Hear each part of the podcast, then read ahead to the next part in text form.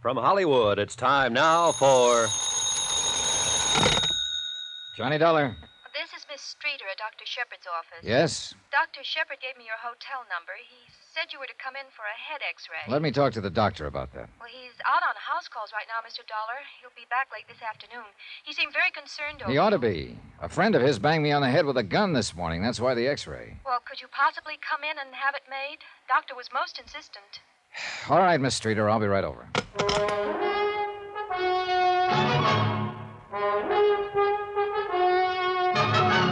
Tonight and every weekday night, Bob Bailey in the transcribed adventures of the man with the action packed expense account, America's fabulous freelance insurance investigator. Yours truly, Johnny Dollar.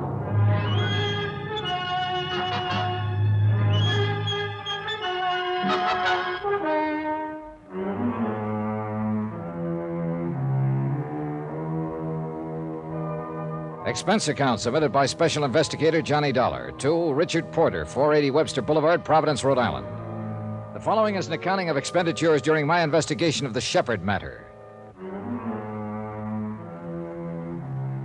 Expense account item four, one dollar, cab fare from my hotel to Richard Porter's office. Porter was sympathetic. You know, I feel very responsible for this, Mr. Dollar. I hired you to look into all Oh, this. it'll go I- away, it'll go away. I've been hit on the head before.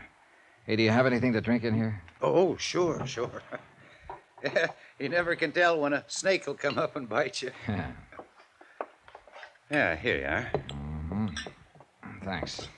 I suppose you came in to give me your expense sheet now that it's all settled. Not exactly, Mr. Porter. It isn't settled for me. Well, certainly, you know I'll assume any medical expenses involved here. That no, I'm not talking in- about that, Mr. Porter. Sit down. now, look, there's something going on here, and we might as well have it out. You hired me to investigate a client who wanted to buy $80,000 worth of straight life insurance, right? Yes? Now, that client explained why he called for that insurance. Not to my satisfaction, but he explained it. He said a man named Paul Forbes had threatened his life. Threatened it because Dr. Shepherd had advised Forbes' wife to get a divorce. I know you didn't believe this, but the facts now seem to bear it I out. went over to see Forbes this morning to talk to him about his threats. I managed to get my name out, and Forbes attacked me, so I got this. Then Forbes ran out. Mrs. Forbes and a servant in the house gave me first aid. All the time they were doing it, they were apologizing for Forbes and his violence. Finally, Dr. Shepherd came in, called the police, and told them to pick up Forbes. And the police will pick him up if they haven't already, and Dr. Shepherd will prefer charges. And that of won't be that, Mr. Porter. Not as far as I'm concerned. Dr. Shepherd's story is still leaky. I'm sorry, but I think it has more credence than ever in view of what's happened. You told me yourself his wife and the servant admitted Forbes had threatened Dr. Shepherd's life. Oh, I believe that part. But Shepherd lies so much you can get to believing him. What lies, for heaven's sake? Oh, for one thing, his reason for not calling the police right away. I mean, about how delicate Mrs. Forbes' condition was. She looked pretty healthy to me this morning. Another thing, he described Forbes as a man with homicidal tendencies. Now, Dr. Shepherd's supposed to be an expert on behavior. And he thought that if I talked to Forbes, I might settle the matter peaceably.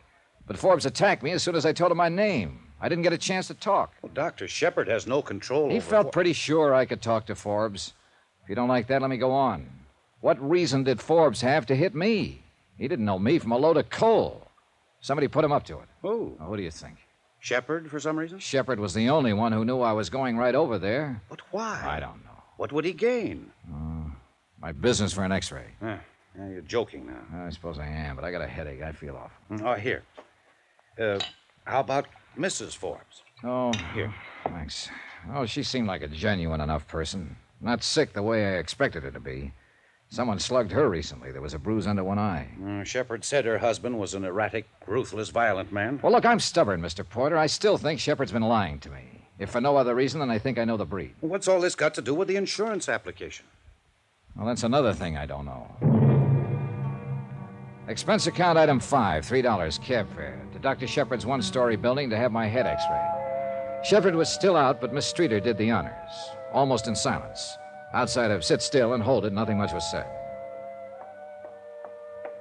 Well, the picture's okay, Mr. Dollar. I looked at it. I didn't see anything wrong. Of course, the doctor will call you when he's had a chance to see it. Swell. You must have got quite a blow. That's a nasty bruise you have. Oh, it's pretty good, all right. He swung his gun hard. Well, the doctor will be back about mid afternoon. He can call you at your hotel? Yes. Well, thank you for coming in. I want to ask you a question, Miss Streeter. Yes? Are you in love with him? What? Are you in love with Dr. Shepherd? Well, that's rather my own business, isn't it? Unless, of course, in your investigation of whatever you're investigating, for some reason I'm under your scrutiny. Well, I suppose it is, and I suppose I can take that to say yes. I'd become rather angry with you, Mr. Dollar, but frankly, you seem rather ridiculous. I suppose so. He's a liar, isn't he? I mean, Shepherd. One more question. I told you on the phone a friend of Dr. Shepherd's did this to my head. Now, did you ever ask me who that friend was? Well, I think you'd be curious about a thing like that, Miss Streeter. I think I have a great deal of work to do, Mr. Dollar.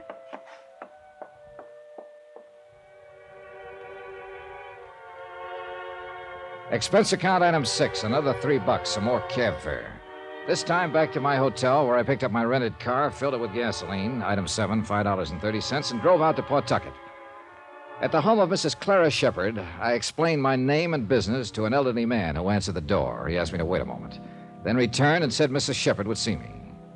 She was a bright looking, gray haired woman in her mid 60s, elegantly groomed and obviously well cared for. We went through the politenesses, then got down to business.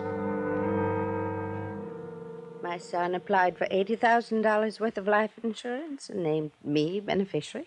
That's about it. I wonder what he's up to. So do we. You mean so do I.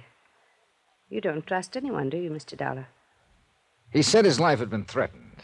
He told me he wanted to make certain you were well taken care of in case anything happened to him. Oh, He was lying, wasn't he? I haven't seen him, talked to him, even had a Christmas card from him in three years. Maybe he does worry about his poor old mother now and then. I'm flattered. What you're saying about him isn't very flattering.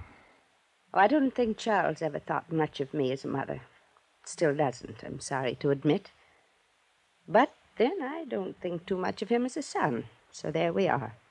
Is it too early for a cocktail, Mr. Dollar? How do you explain him already having a $20,000 policy on himself and wanting to kick it up to a 100 you the beneficiary? No explanation. That's why I suggested a cocktail. To my friends here, Charles is a successful doctor in Providence who calls me faithfully every day, sends me gifts, and is always assured that I am well and happy and occupied in my old age. I guess I like you, Mr. Dollar, perhaps because, with all your gruffness, you might be nice to your mother. No, Charles and I aren't close. Never have been. I can tell you this. I don't need his closeness, at least not in a financial way. If Charles were to die and I received a hundred thousand dollars, it would mean a rather difficult tax problem. If he were to die, part of me would die too. I'd like you to have just one martini with me. And then you may go, Mr. Dollar. I had the one martini with the tall, stately woman who struggled against tears. It was an old struggle with her, increasingly difficult, I guessed, as the years kept on. We talked no more of his son, or the insurance, or the threat on his life. I left there about four o'clock in the afternoon. I drove back over to Providence and got to Dr. Shepherd's office about a quarter to six. A broad shouldered man in a tweed suit was in the reception room. He got to his feet when I walked in. Dr. Shepherd? No. Don't I know you? Yeah, I was thinking the same. Wait a minute. Yeah, your name is uh, Dollar. You're an insurance investigator. Yeah, yeah. You're Phil, Phil, Crosby. Providence Police. well, I met you in New Hartford once. Well, I didn't know you were down here. Hey, you must be the one. This Dr. Shepherd called downtown about a threat in his life and said an insurance investigator had been slugged trying to help him out of it. Yeah, that's right. Well, where is he? I don't know. I rang that buzzer. There's no one around at all. What's this all about? Well, a man named Paul Forbes threatened the doctor's life. He slugged me. You got a pickup out on him yet? No, not yet. Trying to pin the doctor down all day long. Been out on house calls, emergencies, everything else. We have to get his signature on a complaint. Hmm, I thought that was all taken care of by now. Well, hello. Oh, hello. Hello, Mr. Dollar. Hello, Miss Streeter. This is Phil Crosby from the police department. Police? I'd like to see Dr. Shepherd, miss. Is anything the matter? Just want to see him. Well, goodness, he was here ten minutes ago. He sent me over to the pharmacy to pick up these things. Oh, What? So he had an emergency. 1213 Putnam Street. Got a note from him? Yes. May I see it, please? There's no name on this, Miss Streeter. You recognize the address at all? Uh, no, I don't. Doctor wouldn't take a random emergency unless it were very unusual. This might be unusual, Phil. This is down by the water. How bad off do you think Forbes is? Mad, had a gun, plenty rough. I rode down in the police car with Phil Crosby. I had a feeling about the acuteness of that emergency. As a matter of fact, I had a feeling about the acuteness of everything that had happened that day, from the time a half crazed man had slugged me with a gun. The feeling was heavier than ever when we hit the neighborhood. Come on. All right. Wait. How, uh, what? 1213 Putnam Street. That'd have to be that vacant lot over there. This is 1240 here. The rest belongs to the warehouse. Yeah. Phil, Huh? that car empty on the plates. Yeah. Yeah, that's Dr. Shepherd's car. Motor's still warm. Must be around here somewhere looking for the address. That's a dead end there. I better call in for some help. Fog's coming in if he's wandering around here. Yeah. Phil Crosby went off to find a telephone and request help. I stood by Dr. Shepherd's car, waiting and listening and smoking. Nothing happened. No one cried out. No guns went off. Then Crosby drove up in the police car. Come on, reports in.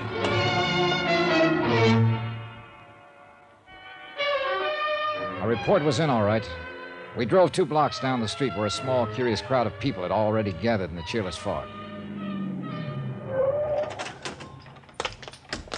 A uniformed man from the Harbor Division was standing over what appeared to be a bundle of clothes lying in a heap. We bent over it, and Phil looked up at me with a question mark. That Shepherd, Johnny? Yeah, that's him. Yep. I'd say he's been dead less than half an hour.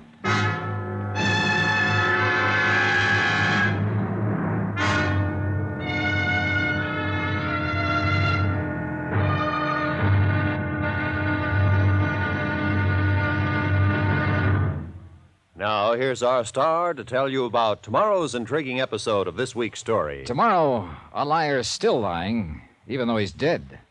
Join us, won't you? And I'll tell you all about it. Yours truly, Johnny Dollar.